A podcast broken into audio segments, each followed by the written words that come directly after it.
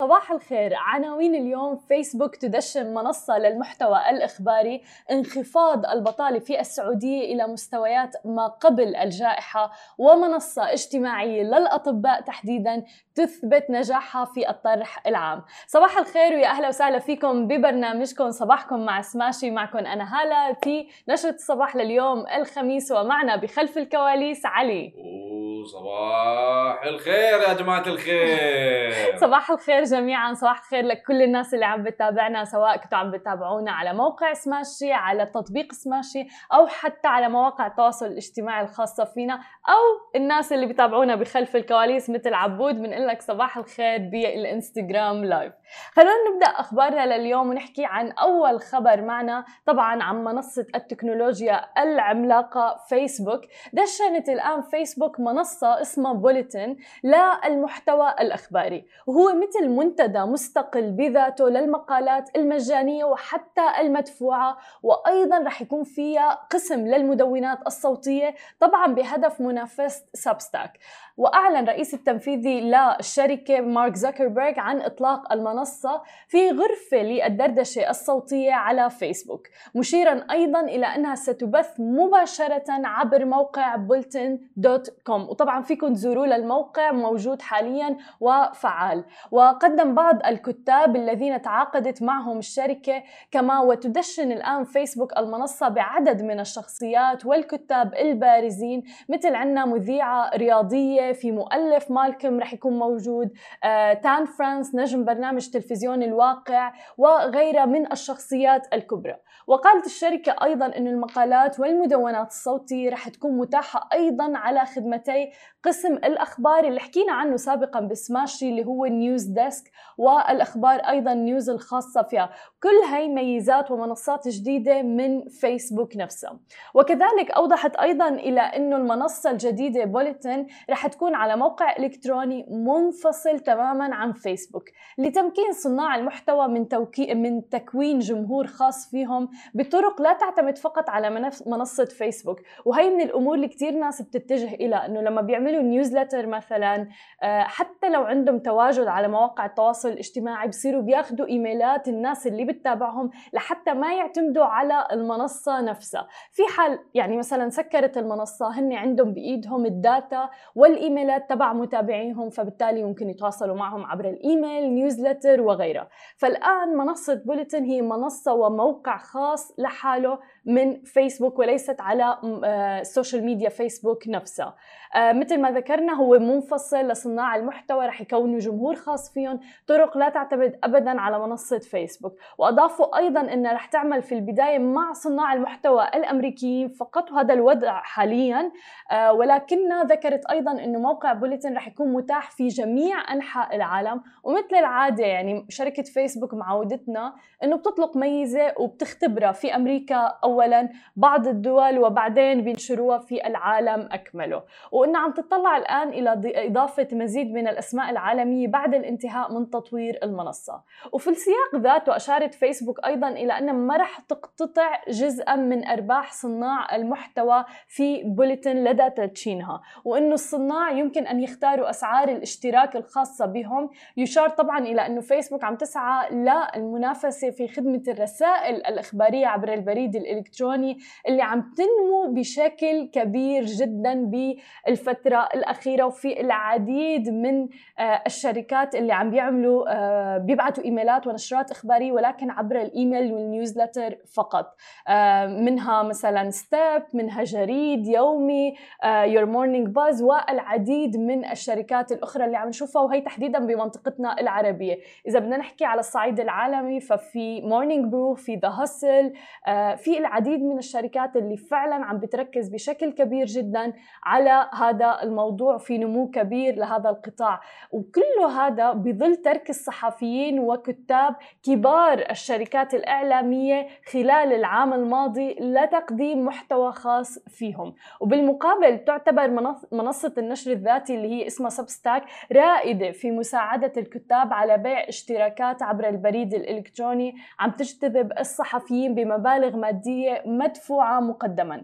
كما عم بتنافس شركات تكنولوجية أخرى في هذا المجال مثل ما شفنا تويتر أيضا اللي حازت منصة ريفيو الإخبارية وفعلا كمان شكلت ضجة أول ما نزلتها. وكانت فيسبوك أعلنت أيضا في أبريل الماضي على أنها رح تدفع 5 ملايين دولار لإجتذاب الصحفيين المستقلين المحليين للكتابة على منصتها الجديدة للنشر. مثل ما عم نشوف القطاع في تطور مستمر ويمكن كمان لسهولة تكوين الموضوع. يعني سهل كتير إن الواحد يعمل نشرة آه، عبر Mailchimp وغيرها أو حتى الآن عبر Revue أو حتى على فيسبوك الآن. ويمكن إنه يبعث المعلومات اللي already آه، بتنبعث. في أيضا آه، للسعودية خاصة وهي نفس القصة اللي عم نحكيها الآن. صحافي قضى وقته بصحيفة مرموقة جدا لسنوات عديدة ولكن بعد ما ترك وظيفته عمل نيوزلتر خاصة فيه واسمها آه، رياض بيرو آه، بتنبعت كل يوم جمعة ومفصلة جدا جدا جدا ومتخصصة عن الوضع في السعودية ولكن هي باللغة الإنجليزية. خلينا ننتقل لتاني خبر معنا لليوم ونحكي عن السعودية ولكن نحكي عن معدلات البطالة في السعودية. لسنوات عديدة كانت معروفة السعودية أنه في نسبة بطالة تعتبر إلى حد ما عالية ولكن الآن أصدرت الهيئة العامة للإحصاء السعودية تقرير بيظهر انخفاض نسبة البطالة بين السعوديين من 12.6% بالربع الرابع من العام 2020 إلى 11.7% في الربع الأول من عام 2021 وبحسب التقديرات المذكورة في المسح فانخفض معدل بطالة إجمالي السكان في سن العمل من السعوديين وحتى غير السعوديين لتصل إلى 5.6% مقارنة ب 4.7% خلال الربع الرابع من العام السابق. ويشير التقرير إلى أن معدل البطالة للذكور السعوديين بلغ 7.2% في الربع الأول من عام 2021 بينما إذا بدنا نقارنه في الربع الرابع من العام الماضي كان 7.1% في حين بلغ معدل البطالة للسعوديات 21.2% خلال الربع الأول من عام 2021 مقابل 24.4% في الربع السابق. طبعا هذا كله بسبب تطور اللي عم نشوفه والنمو الكبير اللي عم نشوفه في المملكة العربية السعودية حتى على صعيد الشركات الناشئة عم نشوف العديد من الشركات الناشئة عم تتوسع آه، إلى السعودية فبالتالي كل هذا بيخلق وظائف آه، وبيقلل من نسبة البطالة. خلينا ننتقل لآخر خبر معنا لليوم. نحكي عن منصة شبيهة ب LinkedIn ولكن للأطباء فقط. طرحت Doximity للاكتتاب العام يوم الخميس الماضي وبخلال يومين فقط من التداول شهدت هذه المنصة ارتفاع قيمتها السوقية بمقدار الضعفين لتصل إلى 10 مليار دولار. طب خليني أخبركم القصة. القصة أنه تأسست Doximity عام 2009 بهدف إيجاد طرق أفضل للتواصل بين المجتمع الطبي وبيقول الرئيس التنفيذي أنه 80% من الاتصالات كانت عم بتتم عبر طرق تقليدية مثلا مثل البريد الإلكتروني أو حتى الفاكس. ولكن الآن بتضم Doximity اليوم مليون و800 ألف متخصص طبي في أمريكا على منصتها. وأثناء النمو عم بتم إضافة طرق آمنة للاتصال بين الأطباء ومرضاهم أيضا وحتى بين الأطباء وبعضهم. طب خلينا نحكي عن مصادر الدخل. مصادر الدخل مثل LinkedIn Doximity عم بتحقق إيراداتها من الإعلانات. يعني مصنعو الأدوية وجدوا Doximity طريقة مثلى للوصول لفئتهم المستهدفة. إذا بدنا نحكي عن التوظيف مثلا فعم تستغل المنشآت الصحية والمستشفيات المنصة اللي اسمها Doximity لاستقطاب الكفاءات. ووصلت مبيعات Doximity إلى أكثر من 200 مليون دولار في عام 2020 طب خلونا نحكي عن الصورة الأكبر لهذا الموضوع. قد تكون طبعا فرص النمو محدودة ل Doximity في المستقبل لأنه خلال العقد الماضي وصلت بالفعل إلى معظم الأطباء في أمريكا إلا كان الهدف التوسع العالمي بشكل أكبر. ومشاركة طبعا الجمهور في الاكتتاب. هلأ إذا بدنا نحكي على الاكتتاب فخصصت Doximity 15% من اكتتابها للأطباء على المنصة وشارك الآلاف وحولوا استثمارهم البالغ 91 مليون دولار إلى 195 مليون دولار مع ارتفاع السهم عند طرحه.